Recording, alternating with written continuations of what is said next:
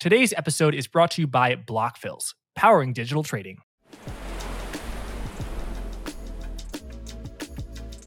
Very happy to welcome back to Forward Guidance Vincent Deluard, Director of Global Macro Strategy at StoneX Global. Vincent, how you doing, man? I'm good. Very happy to get a chance to catch up with you. I love your work, and man, you've been on a tear lately, so I'm on it. Thank you. I've been putting out a lot of content. I don't really I make a lot of macro calls, any macro calls, so hard for me to be on a tear. You do make macro calls, and that, Vincent, let me just say, it's a very tough business because you could be the best in the world, and 55% of the time you're still wrong. But you are on a tear. You have had a hot hand, Vincent. Last year, let's say the summer, the fall of 2023, everyone and their mother was forecasting recession in the US in 2023. You stood in the very small camp of people who said, actually, no, there's going to be not a hard landing, not even maybe a soft landing. There's going to be no landing. And that view, Vincent, has aged extremely well. Real GDP is now casted by the Atlanta Fed for the third quarter to be, I think, 5.8% real GDP growth. So incredible, robust resilience. I don't know if know those words are strong enough. And yet, Vincent, now that the consensus has moved to your side of the camp, is it my understanding that you actually think that there will be a recession in 2024 and your growth expectations are lower than the consensus. Do I have that right? Uh, directionally, yes, but I'm not sure I am quite ready to make the call for the 2024 recession. Let's just say that it's something, as you mentioned, in, in 20, late 2022, I was like, no, there's not going to be a recession. Even after the, the regional banking crisis, I thought people were jumping gun too fast. So I, I want to be mindful not to make a call before I have all the relevant data. All I can point to is that a lot of the reasons that help the economy withstand 2023 are going to turn. I call it the stealth stimulus. There was about a, a trillion dollar that somehow economists missed, uh, a trillion dollar stimulus that that that really helped the economy this year, and a lot of that is going to reverse in 2024. The reason I'm not confident enough to make the recession call is because I, I think we've been surprised by the resilience of the economy many times before. I have this view of the great reset that we are we have reset to a high level of growth, high level of inflation, high level of rates. And in this context, what may have caused a recession before may not be enough. So for now, I will stick with the idea that we're going to have a slowdown, which I think from an asset allocation perspective is probably all that matters. And then we'll jump the gun in 2024 when the data actually comes in. We'll see. We also have a lot of political uncertainties there but I'm certainly a lot less optimistic on US growth than I was uh, six months ago. So I want to ask you about that trillion dollars of stealth stimulus. But first, what do you mean when we say a great reset?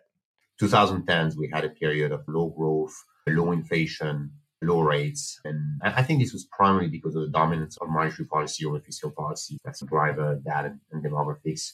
And I think we have the exact opposite situation in 2020 is dominance of fiscal policy monetary policy is subservient and will be increasingly. And when fiscal policy dominates, that tends to be pro growth, pro rates, pro inflation. And, I would actually argue that's a good thing. It's the economy trying to lead itself. I think that's one of the originalities of my view when it comes to inflation is that I, you know, I'm not, I'm not trying to sell gold bars or scare people in, in thinking that the world is ending. I've never thought the 2% target was a, a particularly smart invention. it's somewhat arbitrary. And at times it should probably move. And as long as it doesn't move too high, too fast, which we seem to have avoided, there was a risk last year. Yeah, I think the economy will be okay. We'll have better growth, better generational relation, better, maybe even less inequalities at the end of the decade. The only problem, of course, will be for asset prices because obviously the world looks very different if you're talking about sustained long-term rate of 5%. I just meant a permanently higher plateau where I think economic expansions will be longer, recessions will be shorter. And the main problem, in 2010, the, we had underemployment of resources. Of uh, resources, right? We didn't have enough investment, we didn't have enough labor, and we had the opposite problem, which we see in the economy, right? We have too much investment, too few workers, and, and that's going to be the constraint on the economy. So that's what I meant by great reset. Okay, so yeah, the past decade after the great financial crisis, high unemployment, low inflation, and the next decade will be a reversal of that. Vincent, what is the stealth stimulus that all the economists missed when they were forecasting a recession? A trillion dollars was in the economy that you noticed and tracked, but most economists didn't. What did that comprise of? What contributed to it? And then why is it going to be no longer the stealth stimulus? Yeah, I think the reason I paid more attention to these things is again because my focus is on fiscal. I've always been a believer that fiscal policy is it is way more important, at least when it comes to economic growth, not necessarily asset prices, but economic growth and monetary policy. And I think most economists have their eyes on the Fed and, and, and monetary policy and QT and all that stuff. So they, it's, I don't know, you, I you remember that YouTube video where you see a bunch of basketball players passing the ball around and you look at the ball and you don't see the gorilla that's crossing the field. That, to, to me, everybody was watching the ball, which was Jay Powell, and the gorilla was what's, what's going on with fiscal. So let's break down the numbers. The first thing that happened was actually announced on October 15, 2022, which was not uncoincidentally the day the stock market bottomed. And it was a cost of living adjustment for Social Security of 8.5%. Now there are, you know, 67 million people getting Social Security, about 1.2 trillion dollars in annual spending. So you slap a, almost a 9% increase on that. That's a hundred billion dollar. That that and that gets credited at the end of the month, and everybody's checking account and keep in mind that these are people who own their homes. Typically, I think the median benefit is around 2000 bucks. So it's not like giving money to Jeff Bezos where what is he going to do with it? That was another issue with the past 10 years. The wealth effect is not very powerful, but if you give people to money to lower class or middle class people, it actually gets spent. So 100 billion there. The second thing was the exact same mechanism. So the reason COLA cost of living adjustment was so high was because it was based on inflation last year, which was very high. And that's, by the way, maybe we'll get into my theory of waves of inflation, but I think that's one of the reasons why we have these wave patterns because we have some, many things are indexed on inflation, but with a lag. So when inflation falls and you get the, the adjustment based on the past year high inflation, you get an actual stimulus and that reignites a second wave of inflation. So social security works like that. The other thing that works like that is, is the tax brackets, right? So when you have high inflation, typically if you do not move the brackets, you have something called bracket creep because $110 is the new $90. You switch to a higher bracket and the government gets more, which happened in 2021, 2022, where you had this huge boom in tax receipts. But in 2023, they adjusted the brackets by 7.5%. Effectively, that was a tax cut. That was almost as big as the Bush tax cut just from the bracket adjustment, which was again much higher than inflation, right? 7.5% bracket adjustment. Inflation now is about 3%. That's the second one. The third reason, I think this one economists got it, of course, because it was obvious, was the, the chips and IRA spending package. Between the two, you have about 500 billion. Let's say they spend 150 2023. So and that's Congress that. Chips Act and the Inflation Reduction Act. Yeah, a big that one was the fat pitch economists noticed. But just to explain the first two, Social Security and other programs in the U.S., they're uh, cost of living adjustments, so they're adjusted for inflation. So when inflation goes up, the, how much money you, you you get every two weeks or every, every month goes up as well.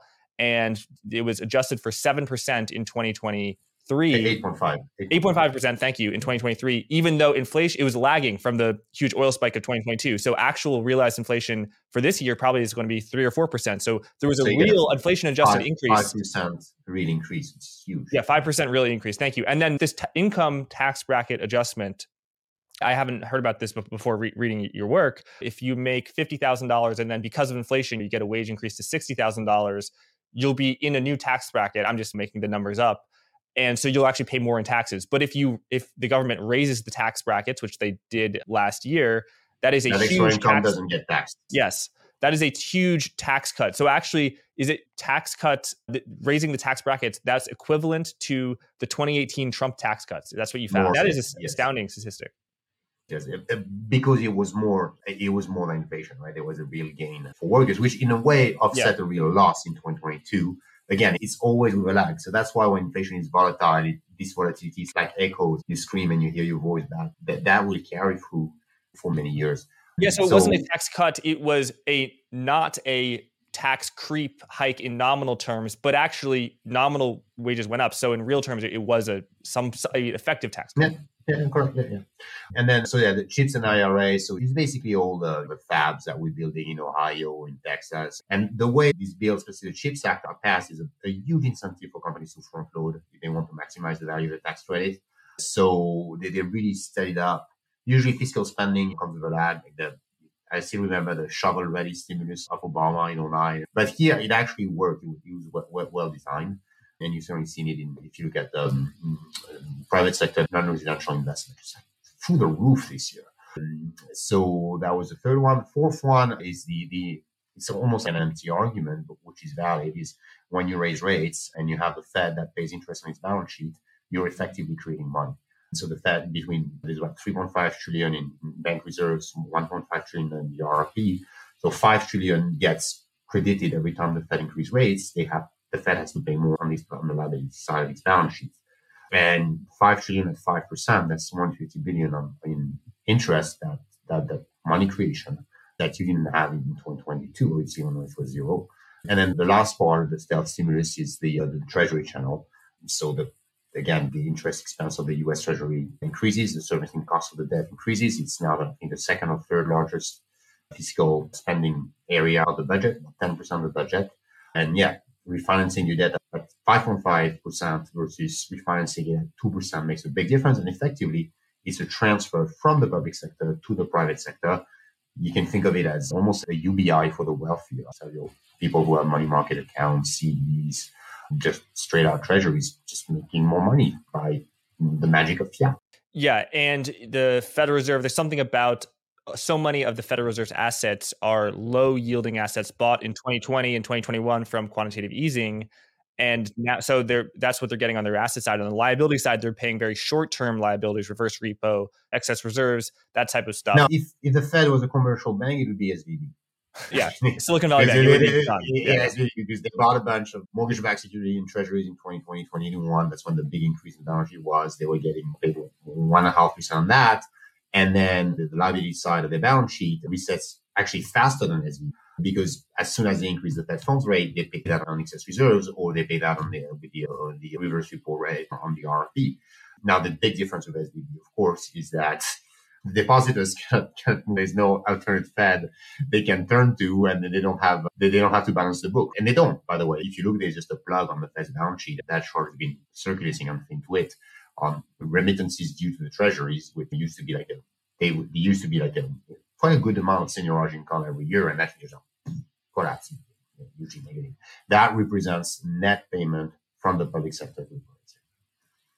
Yes, and if you think of quantitative easing as a stock buyback for the government, yes. which it is if you merge Treasury and Fed, which they're yes. not the same. And MT likes to do that, which I sometimes have an issue with.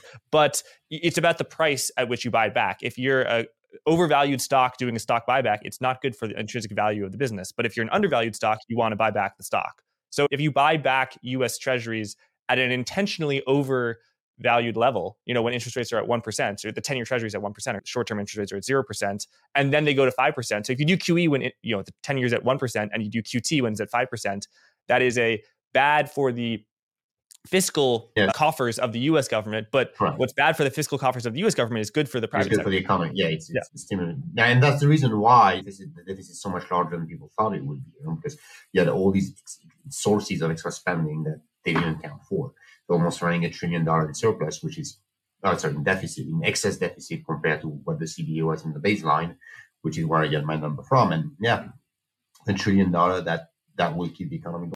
So this is hidden stimulus, but what about the tightening effect that everyone anticipated from higher rates and quantitative tightening, but mainly higher rates of oh, when interest rates are at zero percent, and a mortgage costs 3%, there's going to be a lot of housing activity, a lot of realtors, a lot of building. When it, they raise rates to 5% and mortgage rates go to 7%, that's going to be a freeze. It's going to be a freeze on interest sensitive sectors, housing, autos. And when you raise rates, you slow down the economy. Has that happened? Did it happen, but not by as much? And are you in the camp, Vincent, of oh yes we've gotten all of the interest rate hikes the whole variable lag you know all the effects have already been seen or are there still effects of that tightening that are going to come in the pipeline more the latter. I, I, laugh when you mention long and variable lags because it's one of these overused sentences that, you know, like, what does that even mean? it's like whenever I hear Powell, like, oh, the long and variable lags. So, yeah, eventually you will have a recession. But, and, but by the way, but I, I make fun of it, but I know they will be right at some point. I'm not claiming that you can tighten policy by 500 basis points in 12 months and just whistle past it. So yeah, it's going to happen. Now you have many guests on, on, on your podcast explaining why that hasn't have, happened as fast as it normally have. It's probably because people refinance so much of the liability in 2020, 2021 when rates were so low. They had this incredible liquidity position. And by the way, I think this is why one mistake that, that we made is I think a lot of that recession crowd was looking at 2018 as a precedent. And then, okay, when Powell's hiking and then it, it broke things, you know, two, 2% on the front end, not that high. So, oh, the economy cannot take higher rates because we're highly leveraged and asset price dependent and all that stuff. There's a key difference between 2018 and, and 2022 is that we had this 5 trillion of stimulus happening at the same time and this massive refinancing boom. So the people were a lot less constrained by, by, by, these rates and they had the ability to wait out. So you see that in the real estate market. People are not selling their homes because if they had to sell, they'd lose the 2.5% mortgage they refinance that and have to take 7.5. So in a weird way, that actually stimulated new homes, right? Because all the demand now goes on new homes. That creates a construction boom. That accelerates the economy. Now it's eventually people get divorced, people die, change jobs. So things will reset. And that's kind of part of my case for 2024. At some point, it will matter. Same thing if you get the corporate side, the, the duration on junk bonds on average about four years. So we had this big issuance spike 2020, 2021. You're going to have to refinance a lot of that 2024, 2025. And this is when you jump interest expense. And it's going to be huge. And then maybe then you'll have margins will get squeezed even more than they are now. And people will have to fire employees. And so it, it will happen. But just I think people are the timing of it completely wrong. And so, how does that? So, you do you think there's a lot of tightening that's still in the pipeline from 500 basis points? So, does that mute your outlook on economic growth? You so you think that's why you think the economy will slow? Yeah, so that's one reason. I and I don't think it's the major reason is the opposite of what we discussed about the stealth stimulus, right? So 2023, we had falling inflation coming from high inflation, so you had real gain from your COLA and your income tax bracket adjustment. Yeah. I suspect 2024 is going to be the exact other way. Right now, we are it's a miracle. Right? Inflation is gone. Right? I, I, don't believe that, but at yeah, least yeah, the CPI, the CPI was at three percent in, in June. So everything, I think the yeah, the, the COLA stuff is going to be announced very soon, and it's going to be around two point five percent. That's cost of living uh, adjustment. Yes, yeah. yes. I don't know what the bracket is going to be, but it's something like that. My base case is that inflation will reaccelerate to four or five percent, which I think is where it really is, always has been, always this will be for the next five years. So we'll have the opposite effect in 2024. We'll have people having less of a pay increase, less of a tax cut. So that will squeeze their income a little bit. Uh, we'll also have uh, on the fiscal side, we'll still see the spending, but remember on the fiscal policy, it's really the impulse, right? The delta. So the delta was huge. Now we'll just keep doing what we we're doing before. So the delta will be close to zero. The Fed's payment on its liabilities, if the, if the Fed does cut rates, like the market's pricing, that's going to drop. Uh, so you have all these sources of stimulus that are going to reverse. Another one that I, I wanted to mention, which I found pretty interesting, look at spending, state state level spending in California, Florida, South Carolina, and Michigan this year and last year. And I'm not taking these states as random. They all have governors that are. Two of them are waiting for Joe Biden to die. Two of them are waiting for Donald Trump to go to jail and, and to run. So in all these four states, spending in Florida was up 41% last year, state spending. In California, it was 2022, it was up like 50%. Same thing in South Carolina. What's the spending going? Where's the spending going? I'd say buying votes. But no, it's pay raises. A lot of Florida, they had a big increase in, in civil servant wages. California, where is this? I, I don't know. You have, I think, 50 million Californians asking the same question, where do my taxes go? I don't think anyone has the answer here. It's, it's been a great mystery, but the money certainly goes. The point is you had all these governors who were preparing their run. And then 2024, of course, they're going to have to squeeze it in, right, to get it out. So that's another part of the stimulus that's going to go away. Uh, how have you made sense of this momentous stock market rally? So I guess economic growth has been a lot better than expected and inflation has fallen. Is it more complicated than that? I'm afraid not. I must say I've missed that. I think now I like the way the market's been acting in the past month or so. But I thought going into 2023, I thought, okay, the economy is going to do well, but rates are going to have to go higher. And if rates are at 5% on the two years and 4.5% on the 10 year, it didn't make sense to me that we'd have a 21 multiple on the S&P 500. But it did. And, and I think it's these it, it boils down ultimately about the path of inflation. Like the market, I think, was able to rally because the narrative was this was the immaculate inflation, right? Inflation is going to slow, growth is going to remain strong, and and yeah, if inflation never comes back, yeah, it's great, wonderful. GDP now is 5.8%, inflation is at 3%. We live in the best of all worlds. So in that world, yeah, maybe you should pay 400 times 400 years earnings. I don't know. My view is that this is not the world we live in. Eventually, this inflation dynamic will come back and you'll need the long rates to higher and that will really put pressure on valuations. And I think that's what we are seeing right now. I'm here today to tell you about Blockfills, a crypto trading solutions and financial technology firm founded in 2018. Since then, Blockfills has been ushering institutional investors into the digital assets marketplace with their array of services, providing liquidity, prime lending, their over the counter desk, which is prolific, their industry leading SaaS suite, and their market leading electronic trading venue, which provides unprecedented speed, ability, and flexibility. Importantly, Blockfill's electronic trading venue has no hidden fees and offers much better connectivity, pricing, and technology. That's why it's the premier destination for liquidity providers and professional consumers in digital assets. Learn more at blockfills.com/trading. Thanks, and let's get back to the interview. Why do you think inflation fell so rapidly, and why do you think it won't continue? Tell us about the second wave of inflation coming. I like to distinguish between inflation and the CPI. Eh, with everything, whether it's we have the measure and the reality that, that we're trying to measure. And we try to make the measure as, as close a fit, but the measure is always a measure. It's not the reality. When I think about inflation, I think of it more holistically as a social, political, economic, cultural, generational phenomenon that plays out over, over decades. And I, that's why I believe we are in a high inflation environment. Now, in that high inflation environment, in every high inflation environment, there are periods of disinflation, periods of inflation as measured by the CPI. And we are in a period when the CPI is falling. In, in some ways, it is falling.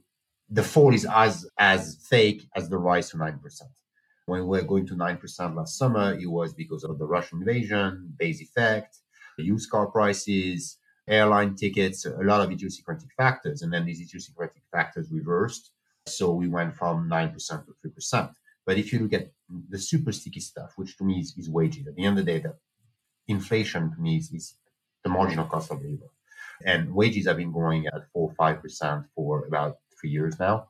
And I think that's a healthy thing. That's a very good thing. And I think it will continue. Now, the CPI may not reflect that right away because, as everybody knows, this shelter is 50% CPI and it's live and yada yada. One thing I would point though is that healthcare suffers from many of the same biases as shelter, but people don't talk about it as much. And shelter healthcare the opposite effect of shelter. So right now, shelter is falling and will keep falling. I think healthcare has been ha- right now. There's supposedly disinflation in the healthcare supply.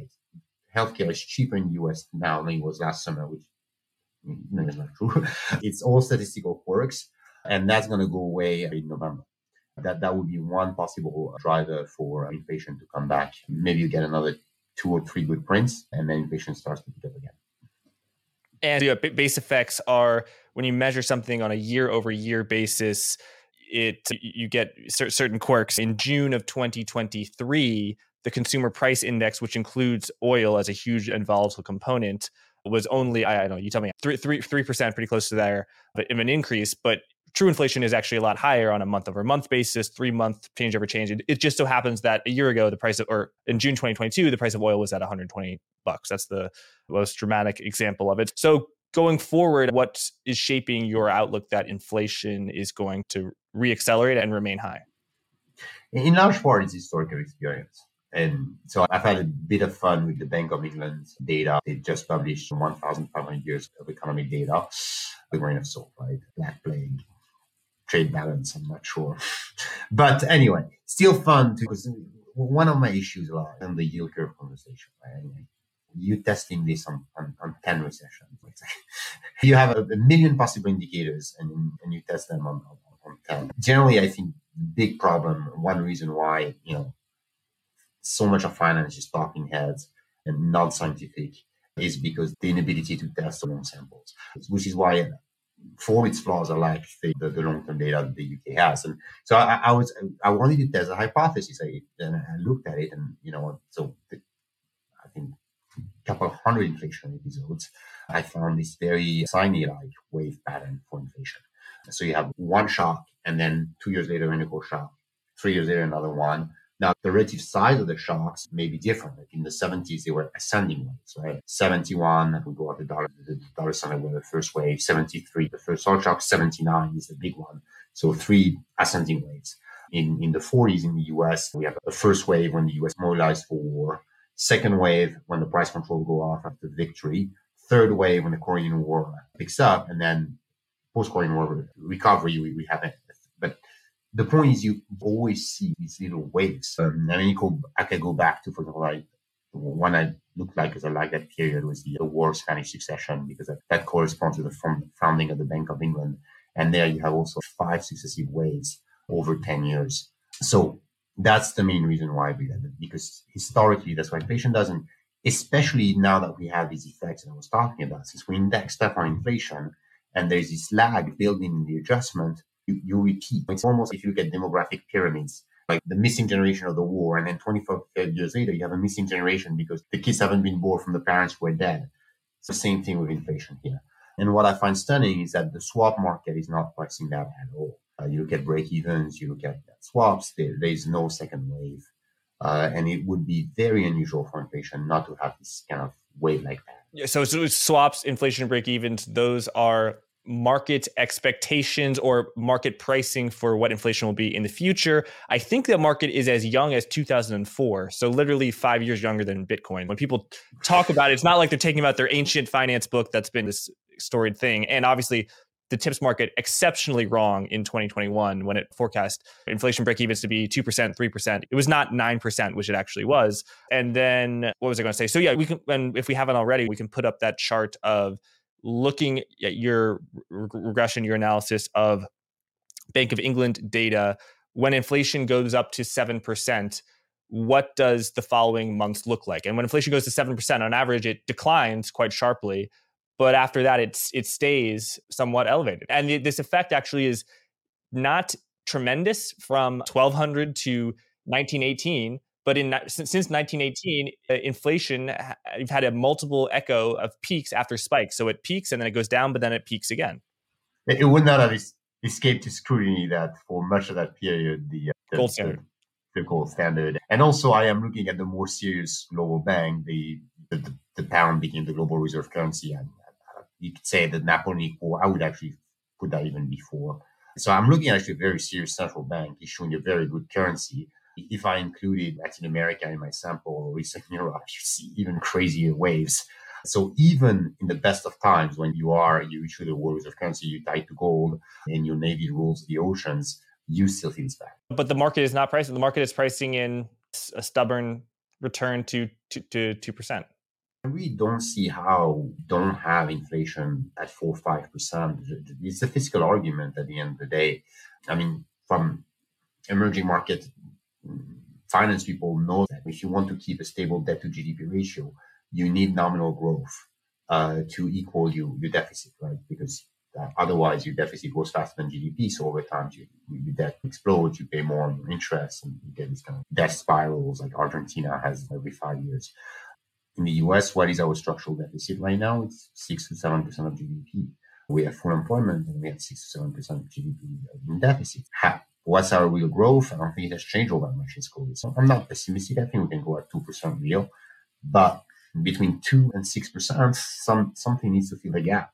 So either you're going to have to shrink the deficit, which we know is not possible. We, are not going to shrink social security. We're not going to cut military spending.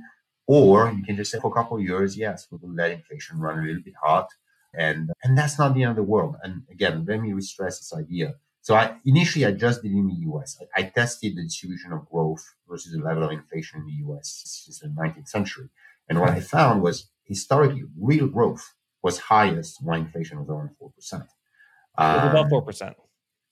About four percent. About so, 4%. Yeah. Yeah. So basically you have this smile, I mean, from inverting smile. Right. So when inflation is too low, the economy is in depression, growth is bad.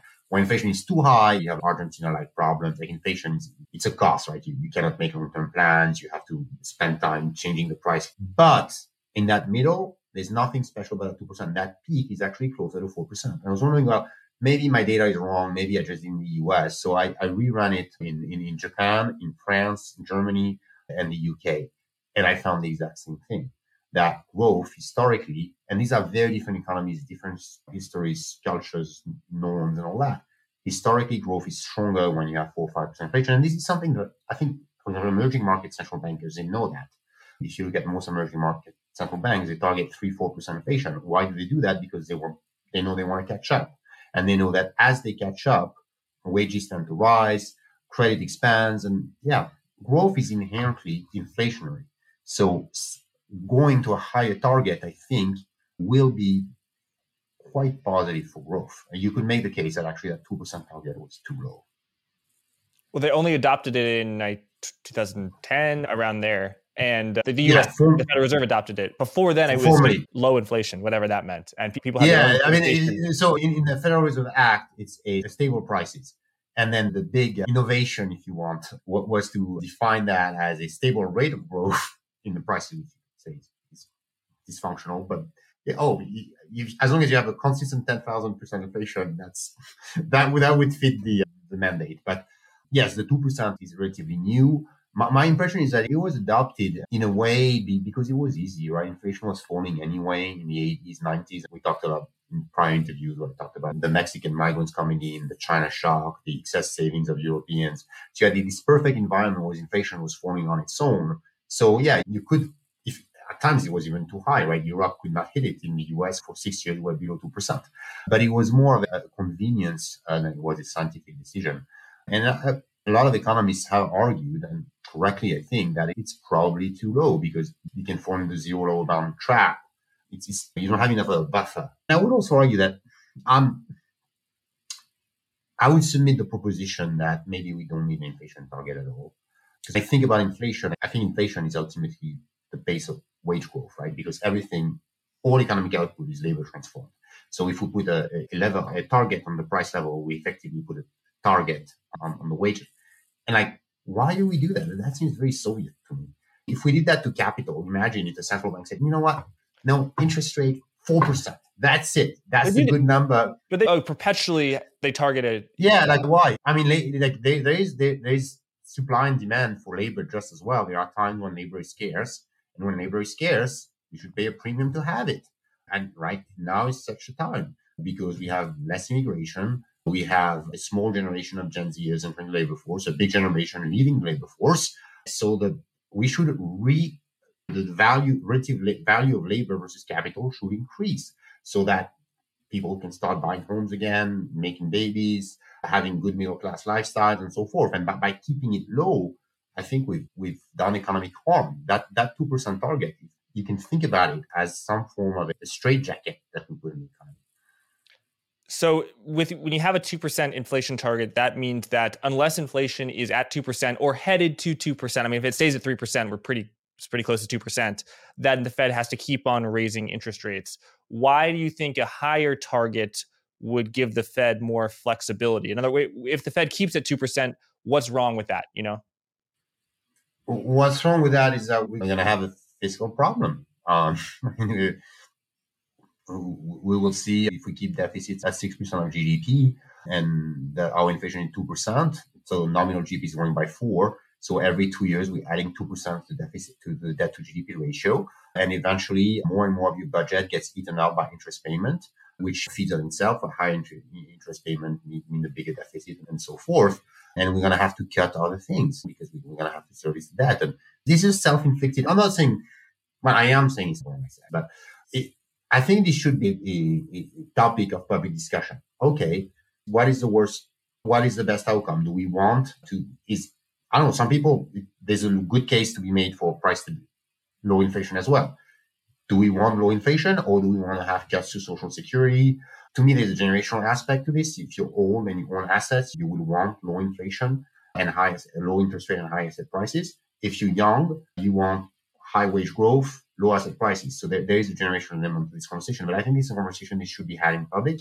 And I don't trust that the FOMC doesn't have a, a mandate really to, to decide for things that really impact the lives of millions of Americans. It does have a mandate. You're making the case that it shouldn't have the mandate.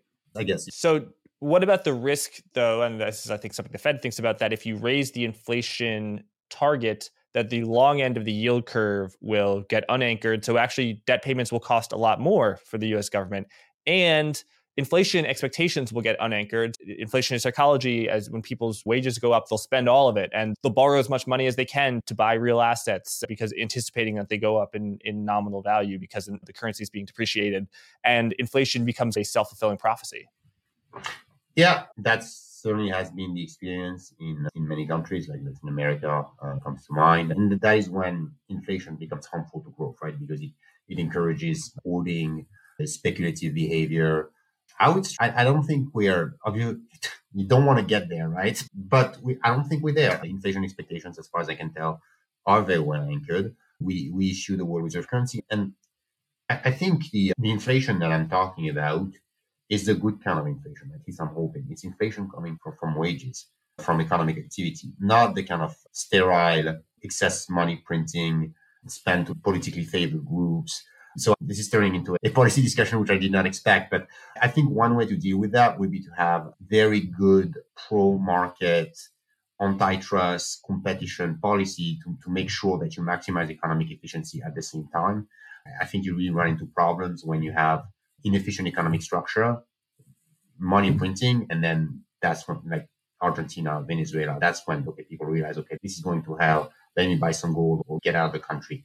But you can have periods of, in Europe, that was the Trente in France, the 30 glorious years between 1945 and 1975, all across Europe, Japan as well, where you had high growth, high inflation, high productivity, low inequality, and generally economies that were getting more efficient.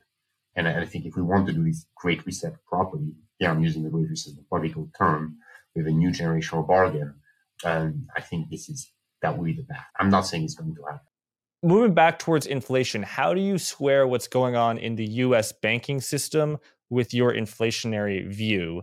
Loans and leases in bank credit, so bank loans, have been pretty have been flat, I think, since January or February. And by the way that the Federal Reserve posts something called bank credit, and I know you know this, and that includes treasuries and agency mortgage backed securities, which are not bank credit. So, uh, in terms of that, bank balance sheets have actually shrunk year over year. So, that's quote monetary deflation, except it's not actual bank credit. It's just called bank credit.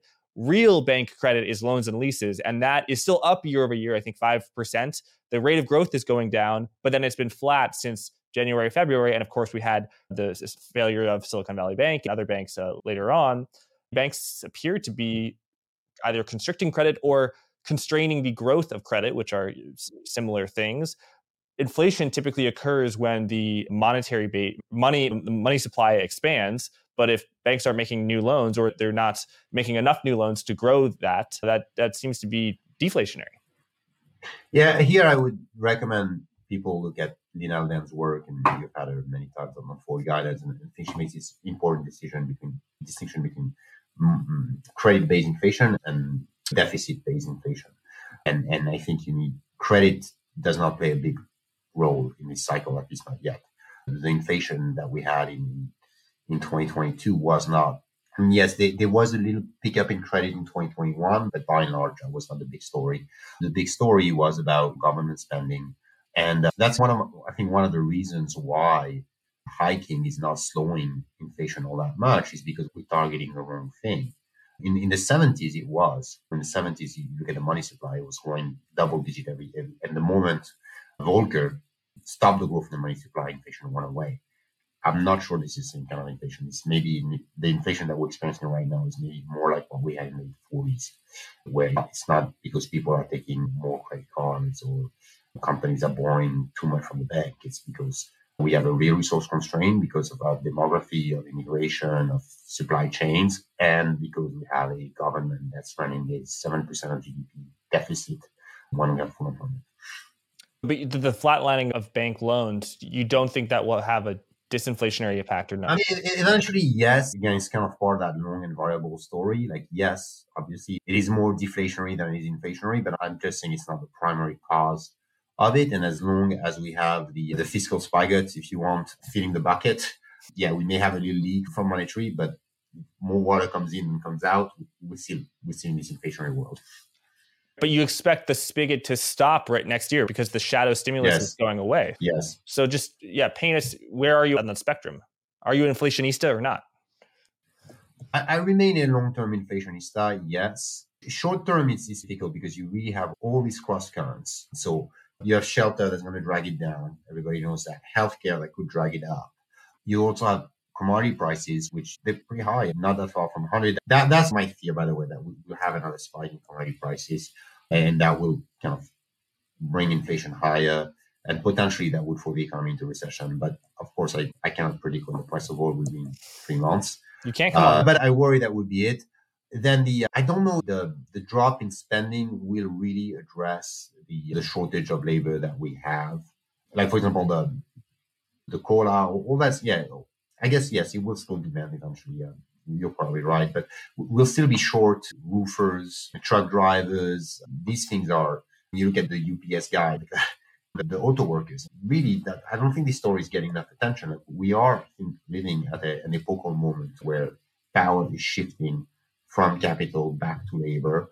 And uh, yeah, there will be ebbs and flows in that process, but I'm seeing the camp that wages are going to keep growing in the US at a very elevated rate for the next four or five years. And of course, that will be less elevated when there's a recession, but I doubt that we'll see the kind of like negative real wage growth that we had in 2010s. So, in this new macro world of higher inflation, how do you invest? Bond yields have already gone up a lot. I think the, the 10 years above four four percent. The stock market's been a tear. So stocks have just really smoked bonds. Bonds have drastically underperformed stocks. Do you think that will continue? How does that impact your asset allocation, you think? For me, the biggest trade that, that I see happening in, in 2024 is the rest of the world versus US. And it's part of that inflation story and it's part of the higher rate story. So for 10 years, we had being long US equity, short the rest of the world was a gift that keeps on giving. You made 10% a year with no vol, long MSCI, short MSCI, long MSCI US, short MSCI World X US. And that was just because the US was sucking in capital. It was a place of innovation. We had the shale revolution. We had a bunch of stuff, mean, a bunch of stories that just made the US a destination for global capital. Now, because the US was a destination for global capital, we're importing capital from the rest of the world. That means we have a very negative net in the international investment position. We owe a lot less foreign assets than foreigners own US assets. The US is net debtor to the extent to for about 16 trillion dollars. Now when rates were going down, this was great, right? If you have a lot of debt and rates go down, cool, take on more debt. Mean it's it's great. When rates go up, it's the exact opposite. So the cost of financing this negative position, 16 trillion at 5%, that's almost a trillion dollars. So that means that these are dollars that will be converting to yen, to yuan, to euro, into dinars, or whatever, all the currencies of the creditor nations in the world. And I think that will put pressure on the dollar. And effectively, higher rates are a transfer from debtor to creditors. So at the international level, it's a transfer from the US to the rest of the world. At the same time, we are in a position where the premium for US assets has never been that as big obviously the, US has all the big companies. Right? You look at the list of 10 largest companies in the world, I think all of them, but Saudi Aramco are, are US. And the reason they're so big is because they trade at 50 times earnings when their peers trade for much less. So you have this big valuation differential. You have this currency channel that's happening. And then even in my economic forecast, I think that's consistent with this. I'm sure you've heard the term the dollar smile, which is the tendency of the dollar to do well when things are either really good or really bad. when they're really bad, everybody wants to because safest assets. When it's really good, everybody wants to buy the Nasdaq. We came from we're coming from a really good moment when everybody wanted Nvidia, and I think as the economy slows, maybe it doesn't get to a recession 24, but it certainly slows. We get to that valley in the middle of the dollar smile where U.S. assets outperform. Sorry, non-U.S. assets outperform. So if I had to put one trade for the next 10 years, one equity trade, be long the rest of the world, short the U.S. And can you explain why higher rates are a catalyst for that? Because as you say, the rest of the world is a net creditor to the United States, so they have more do- they're long more dollars than they are short net. But I think a lot of those U.S. dollars that they're long are held by governments. That doesn't strong dollar doesn't really help them. It's a non-financial agent. Whereas rising rates hurts often corporate foreign companies who are short dollars, i.e., they borrowed a bond dollars. Typically, rising rates causes trouble in the rest of the emerging market world. 2014, Indonesia, Thailand, 1997, right? Isn't rising rates typically inflict some damage on the rest of the world rather than improving the rest of the world relative to the dollar? So the, the answer is it's net, right? Net in international investment positions. So net, the US is data. Yes, foreign corporations are born with dollars, whatever, but that gets netted out. Foreigners own more US assets than the US own. So when rates go up, of course, it's not the same for everybody, and there, there needs to be you know, the linkages between. But on balance, the US is going to send more of its assets abroad to service its net debt than, it was when rates were zero. And then the point you mentioned about Indonesia, I think is, is interesting. Why, why that hasn't happened in 2022? We had what was maybe it was not Indonesia, but may have been Mexico or Brazil. But the best performing bond market in 2022 was one of these countries that you typically think, oh, every time rates go up and the dollar is like, oh, it's gonna, oh, Indonesia is gonna take it, right? Or it's gonna be Brazil, it's gonna be Mexico. Right? Argentina is a separate basket case, but that was, I think, one of the big surprises in, in, in 2022 was that typically vulnerable economies perform best at what you would have thought is a horrible time to invest in, in Brazilian bond or Indonesian bond, and the Fed is going to hike crazy. And to me, that kind of speaks to this change in, in when something bad that should happen is not happening. I think you should pay attention. Or is it just the price of oil is at 100 bucks and Brazil does exports a lot of oil. Brazilian stocks did really well from 2000 to 2008 when the price of oil went up. And then suddenly when the price of oil stopped going up, it didn't do well. Is it? Yeah, there, there is some of that, but you can play the game. Like, wait, why was the price of oil and coal so so much higher? So much higher. In some ways, it was because of policy decisions that that, that were made in the U.S. It was part of that inflation story, and yeah, I, they, yeah, they, they were sitting on the right. And there's an element of luck to this. I'm, I'm not, um, luck is part of in, investing. I mean, I could say the same thing about 2014. Why did the dollar strengthen in 2014? Yep. It's because, oh, shale gas. Luck exists. The US was lucky in the 2010s. I think the rest of the world is going to happen to be lucky in, in 2023. Absolutely. So if you're what countries foreign markets do you like the most and which do you like the least and i guess i'll start i'll ask you the hardest question first which is china you know if you invest in emerging markets a lot of that is china and I, it's very hard to find a stock market that is anywhere in the world that is performing worse than the Chinese stock market over the past two or three years. It is the lowest of the low in terms of how shareholders have been rewarded. I mean, the economy's been bad, but the market's been way worse than the economy, I think. So, what do you think about China? Yeah, I think that's been one of the reasons why we haven't seen this. Because the story I'm describing is actually unfolding. It's just, it's the same with the gorilla in the basketball court metaphor, right? It's just been hidden by the fact that China is this huge piece of the MSCI emerging market index and it's done horribly. But if you look at ex China, the stat that I love is over the past three years, Turkey, Turkish stocks in dollars have outperformed US stocks you know, Turkish stocks, they had the coup, the crazy monetary policy. No one wants to touch them. The currency is gone to complete hell. But yes, despite that, because they have this 15% dividend yield and the EPS growth is fantastic, right? Because the currency goes to hell. So that, anyway, the point is the same is true for Brazil. So you, the same is true for Indonesia. So I would think of China more as the exception than the rule, but because of its size, it, it's, it's hidden this narrative that I'm describing what thought do I have in terms of? I suspect from a distance that we having excess pessimism when it comes to China. I, I, some stories that I, feel just seem don't pass the smell test. One is that I keep seeing this headline on Bloomberg Chat is China having a Lehman Brothers moment. I mean, anybody who kind of understand how China works, no, it's not going to happen because the government controls the banks. So, uh, cannot have Lehman. Or the, the other one is like China cannot stimulate. Because the, it's going to depreciate its currency, which will accelerate capital flight. Yeah, I've seen that. Yeah. But I mean, they have they have capital controls. They have they have a 25% youth unemployment rate. They have a lot of legal capacity. They primarily borrow in their own currency. China can stimulate. They have not. I agree, you're not to the extent that people thought. But the notion that they cannot simulate seems, seems quite outrageous to me. Uh, my guess also is we have some very negative news flow coming out of China for political reasons, and maybe uh, yeah, maybe it's not as bad. So, certainly, it is slowing. The demographics are awful. There, there may be a balance sheet recession that's unfolding there as well.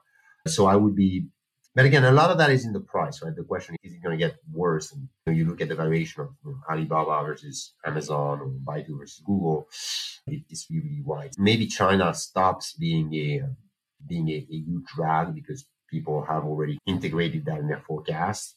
And then I don't know, I'm bullish Europe. And I know this is something you should never be. I spent 15 years of my life covering European equities and being chronically depressed because of it. But yeah, Europe has actually done very well this year in dollar terms. So I think it's going to play out a lot like, like 2002 to 2007 when during corrections, EM fell about the same as the S&P 500 and then they rebounded much faster. And then it was EM, it was Europe, maybe less China this time, maybe it's going to be more India.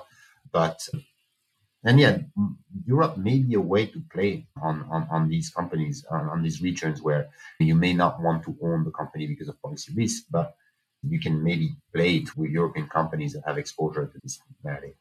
And the catalyst for the reversal of the long term underperformance of European equities, which made you so depressed, that is just the underperformance of US growth relative to expectations, relative to European growth? Yeah, so there's this interest rate channel that I was talking mm-hmm. about. It's hard for me, honestly, to, to come up with a very good fundamental case, long term case. For Europe, I, I tried.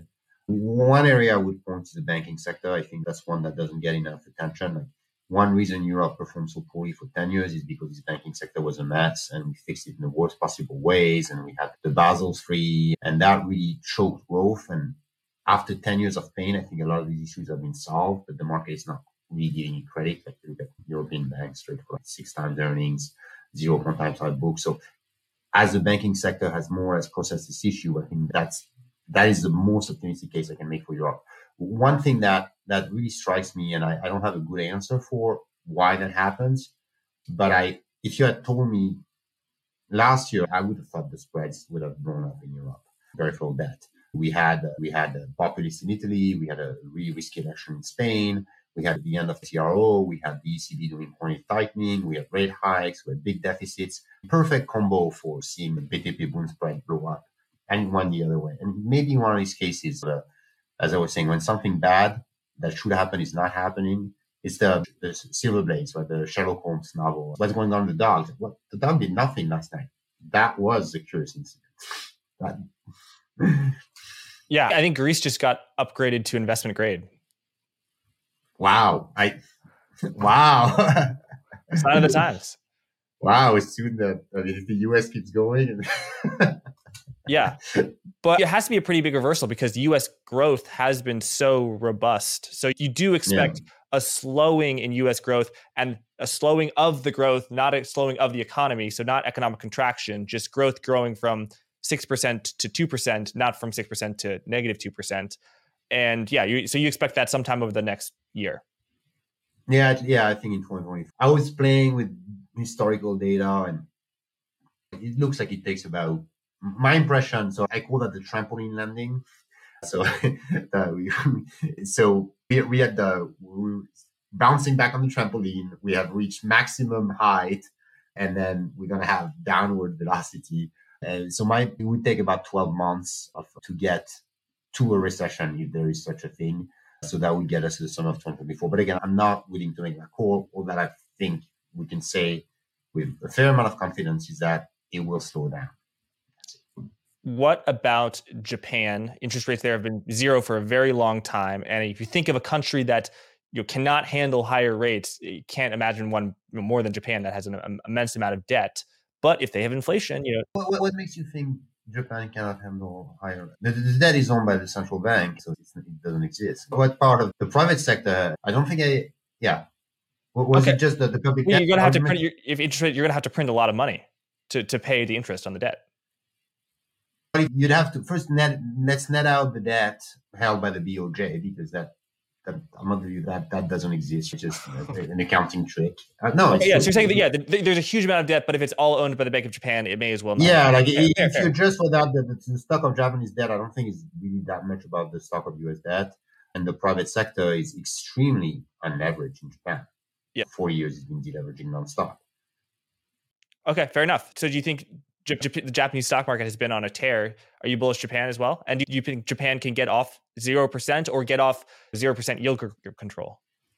Yeah, I, I, think as a foreign investor, I would definitely play it because the, the, the, risk is the reason the stock market has been on a tear is because the yen has come down and the Nikkei is dominated by these big exporters, which are effectively being subsidized by the Bank of Japan through the exchange rate channel, also through the fact that they're just buying their own stock every month. It's kind of crazy that they still do that. So the Bank of Japan buys like ETFs on the Nikkei every month. So the risk is that these things stop, right? That the Bank of Japan says, hey, worry about inflation. Everybody else is raising rates. I'm going to keep. If that happens, yeah, the stock market is going to, the Nikkei is going to hurt. But then the yen would absolutely soar. So if you're a foreign investor, what you lose on the index, you'll make back on the currency. So in a way, it's a hedge position, right? If you long yen and the Nikkei, you, you have it hedged. So yeah, I, I could see it be part of, as it was even in, you know, in Japan performed quite well between 2002 and 2007 as well. Got it. And sticking just with US rather than country allocations, just sector allocations, what do you think about the technology sector, which has richly valued, has been on absolute tear, NASDAQ up with 35, 40% this year? And then what do you think about your favored holy trinity sectors, healthcare, energy, and financials? Yeah, technology has really my expectation. I, I, I did, you know, I, I, thought they would be hurt the most by by the rate hikes. It seems to be finally happening, but yeah, it's, it's extraordinarily resilient, and I, I think that's a mistake I've made, and maybe I will continue to make is underestimate the power of these big tech groups, the balance sheet, the captive markets, the political influence that they have. They are beasts you know, it's I mean maybe underweight, but not betting against them is proven to be very costly. The on the Holy Trinity, the one that worries me the most as a risk for the economy again uh, is short term is energy. I worry that we will see oil prices spike back up, and that could throw the economy into the actual recession that would force the Fed to hike at the worst possible time. So I think that is a reason to have energy in your portfolio outside the valuation argument, which I buy. But just to hedge against, I think what is the biggest risk for 2024, which is oil price above $100, it would still maintain overweight on energy. The one that I'm getting increasingly excited upon is, healthcare. And to me, healthcare is the biggest story of, of the next decade mm, because we just the demographics, right? Boomers are going to die or they're going to be very sick. And, and in the US, it's very expensive to die. It's very expensive to age. So you're really bumming us out over here. I'm, sorry, I, I, don't make the actuarial tables. Yeah. But yeah, it's so you have this kind of tidal wave of spending towards healthcare. And it's really this year, it's the big pharma are trading for eight, nine times earning. Their, their, their balance sheets are reminding me, reminding me of, of big tech balance sheet 10 years ago. Almost no debt, a lot of cash, great cash flow generation.